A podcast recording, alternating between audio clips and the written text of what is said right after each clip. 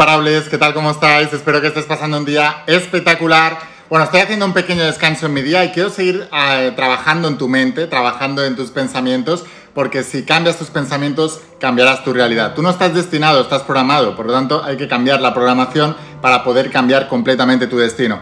La pobreza, la enfermedad, el desamor, simplemente son efectos de una causa que se ha generado antes en tu forma de pensar. Si podemos cambiar la forma de pensar, podemos cambiar la forma en que actuarás, podemos cambiar toda, toda, todos tus resultados y todo tu destino, todo tu futuro.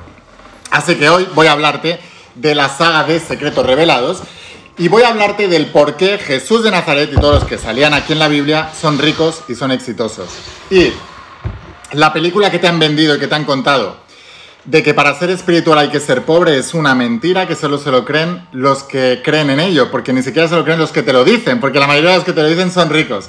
Así que bueno, déjame un comentario si quieres mejorar tu futuro y estás dispuesto a cambiar la manera de pensar para poder cambiar ese futuro. Déjame un comentario aquí abajo y dime soy un alma imparable.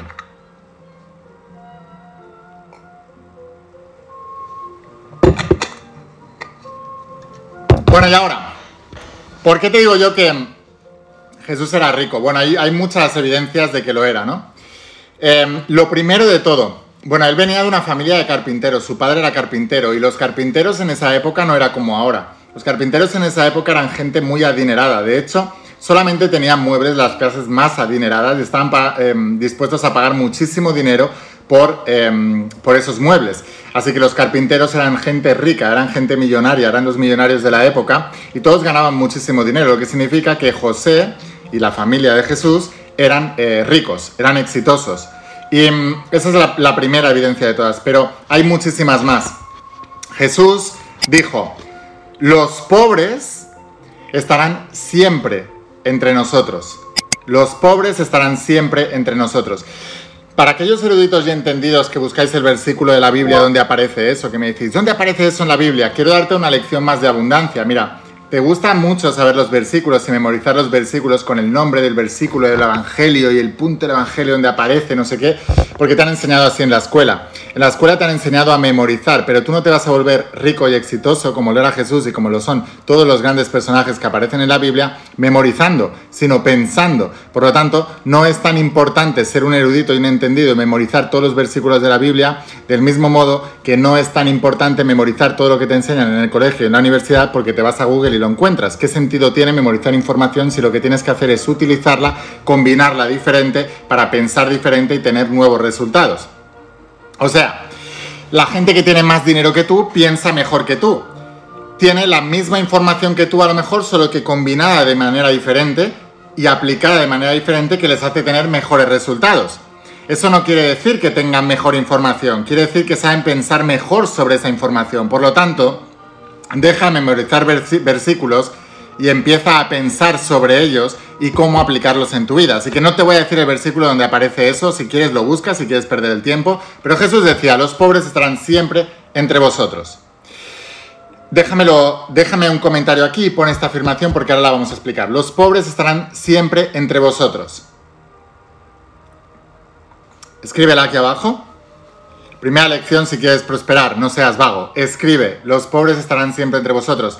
Si te cuesta tanto escribir esta frase, imagínate qué malos hábitos tienes allá afuera que te están impidiendo ser eh, exitoso en todo. Porque la vagueza, la vagancia, la pereza, eh, la flojería y la pobreza son primas hermanas, decía el rey Salomón, que por cierto era el hombre más rico y más sabio de la Biblia.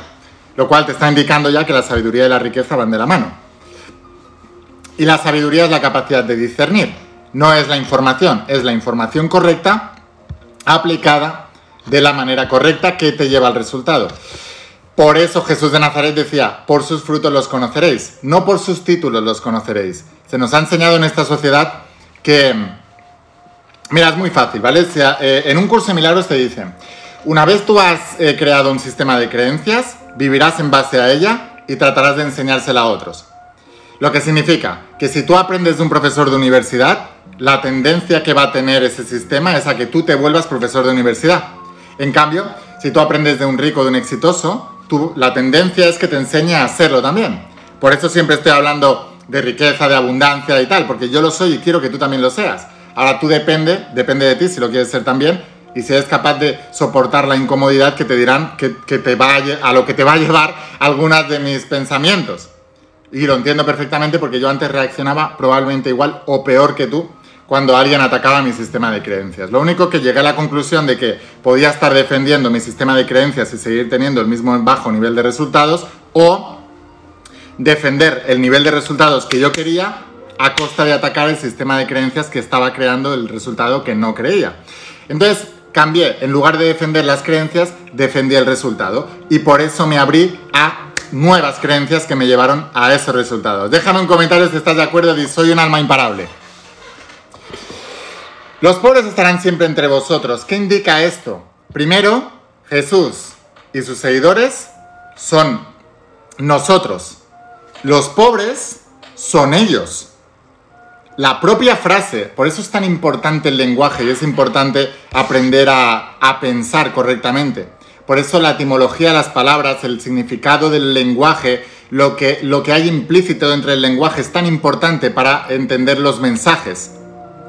Y dentro de esa frase de Jesús hay implícito el significado de que ellos son pobres, nosotros no. Los pobres, ellos, estarán siempre entre nosotros. Si estamos hablando en términos económicos, si Jesús hablaba en términos eh, de abundancia, en todos los sentidos, sabéis que la economía es una de las patas de la abundancia. Salud, dinero y amor son las tres áreas maestras. Tener mucho de ello en positivo es ser abundante en eso. No tenerlo es ser escaso. Pero estamos hablando de las tres patas, pero ahora sobre todo en la pata económica, porque te estoy diciendo que Jesús era rico y exitoso en las tres patas.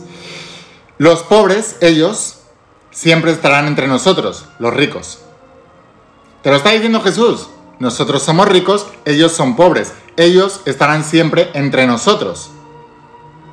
Ahora, la siguiente cuestión que tenemos que resolver es la frase a la que, déjame que te la diga exactamente, esta sí la voy a buscar para decírtela exactamente. No te voy a decir el versículo. Decía, antes pasará un camello por el ojo de una aguja que un rico entrará en el reino de los cielos. Y esta es la frase perfecta por la que los cristianos se siguen justificando cada día del por qué deben ser pobres, adorando a una religión que por cierto es muy rica. ¿Entendéis? Es muy importante. Ahora, ¿por qué decía Jesús y por qué se dice en la Biblia que antes pasará un camello por el ojo de una aguja que un rico entrará al reino de los cielos? ¿Significa eso que un rico jamás podrá entrar al reino de los cielos?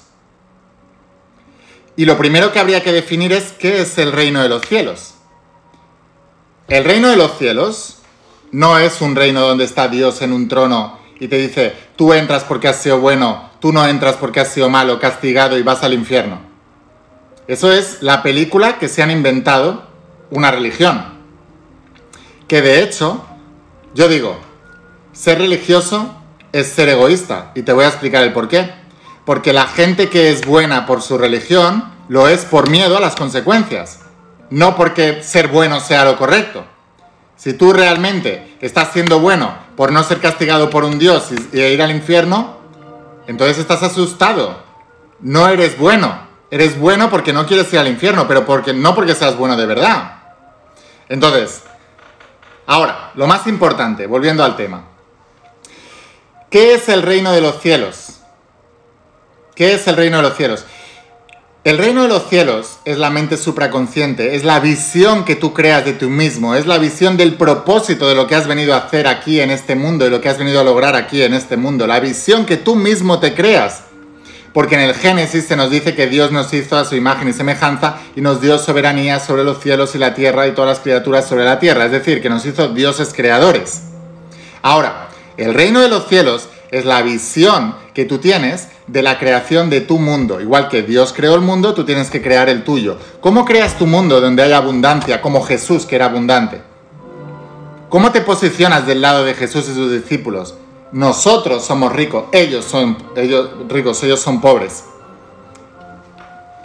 Pues lo primero que decía Jesús es, esto está en el Evangelio perdido de Santo Tomás, aquellos que, nos, que sean conocedores de todo, eruditos y entendidos que me dicen, ¿qué versículo es que lo quiero memorizar? Pero sean desconocedores de lo tocante a sí mismos, fallan en todo. Y son pobreza misma, y son pobreza. O sea que lo primero que te decía Jesús para alcanzar la riqueza y la abundancia es conocerte a ti mismo, es la creación de esa visión de ese reino de los cielos. Por eso es tan importante el entrenamiento del propósito. Yo os digo, invertir en el entrenamiento del propósito porque es lo que os voy a ayudar a crear esa visión del reino de los cielos. Entonces, ¿por qué decía Jesús que eh, antes eh, pasará un camello por el ojo de una aguja que un rico entrará al reino de los cielos? Porque desde el punto de vista en que lo dice Jesús, el rico es el que está dominado por lo material. Y si tú estás dominado por lo material, jamás podrás alcanzar esa visión del reino, porque la visión del reino no es una meta, es un propósito. Y un propósito se diferencia de una meta porque la meta es individual, es egoísta, es lo que tú puedes lograr. Y un propósito es lo que puedes servir a los demás.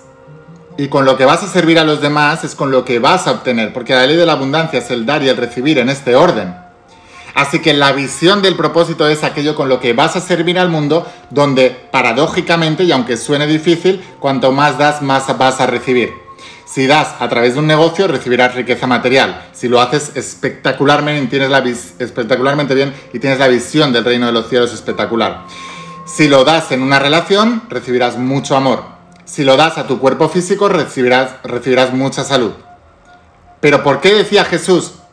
Antes entrará eh, un eh, pasará un camello por el ojo de una aguja que un rico al reino de los cielos. Porque la gente que está dominada solo por lo material, eso lo explico también en la voz de tu alma con los cuatro jinetes del apocalipsis, la gente que está dominada, que está eh, en el caballo pálido, la gente que está dominada solo por lo material, por el dinero, por el sexo, por la comodidad, por la comida, la gente que se domina por eso, es imposible que entre en el reino. Porque su, prioridad es la de seguridad a corto plazo.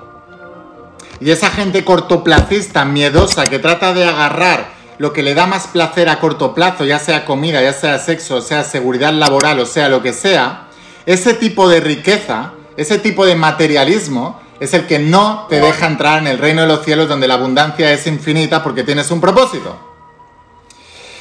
Si tú eres capaz de entender esto, tu vida cambiará completamente. Entonces, lo primero que debes saber, si tú tienes como referencia a personas como Jesús de Nazaret, si en tu creencia están que Jesús era pobre y que para ser buen creyente tienes que ser pobre, tú estás condenado a la pobreza porque es ser mala gente ser rico. Pero si tú cambias la visión de lo que era Jesús y de lo que eran los grandes personajes de la Biblia, por otro lado, Abraham, el patriarca Abraham, el patriarca de las doce tribus de Israel, era un eh, comerciante. Era, eh, tenía tierras, era, era una persona rica, era una persona exitosa.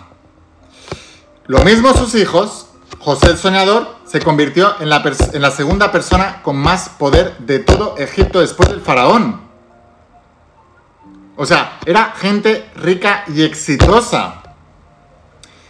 David. David era el segundo rey de Israel, el más grande que tuvo Israel. El rey Salomón, el hombre más rico y más sabio de toda la Biblia. No te dejes engañar que hay que ser pobre. Hay que ser rico. Jesús lo era, los grandes de la Biblia lo eran, y la razón por la que escribieron de ellos es porque ellos eran exitosos. No se escribe de un fracasado, se escribe de un exitoso. Se han escrito biografías de Arnold Schwarzenegger, de Oprah Winfrey, de Richard Branson, de Michael Jordan, de Michael Phelps, de Usain Bolt, de Freddie Mercury, de Will Smith, pero no se va a escribir ninguna biografía de nadie que no haya entrado en el reino de los cielos. Y por sus frutos los conoceréis.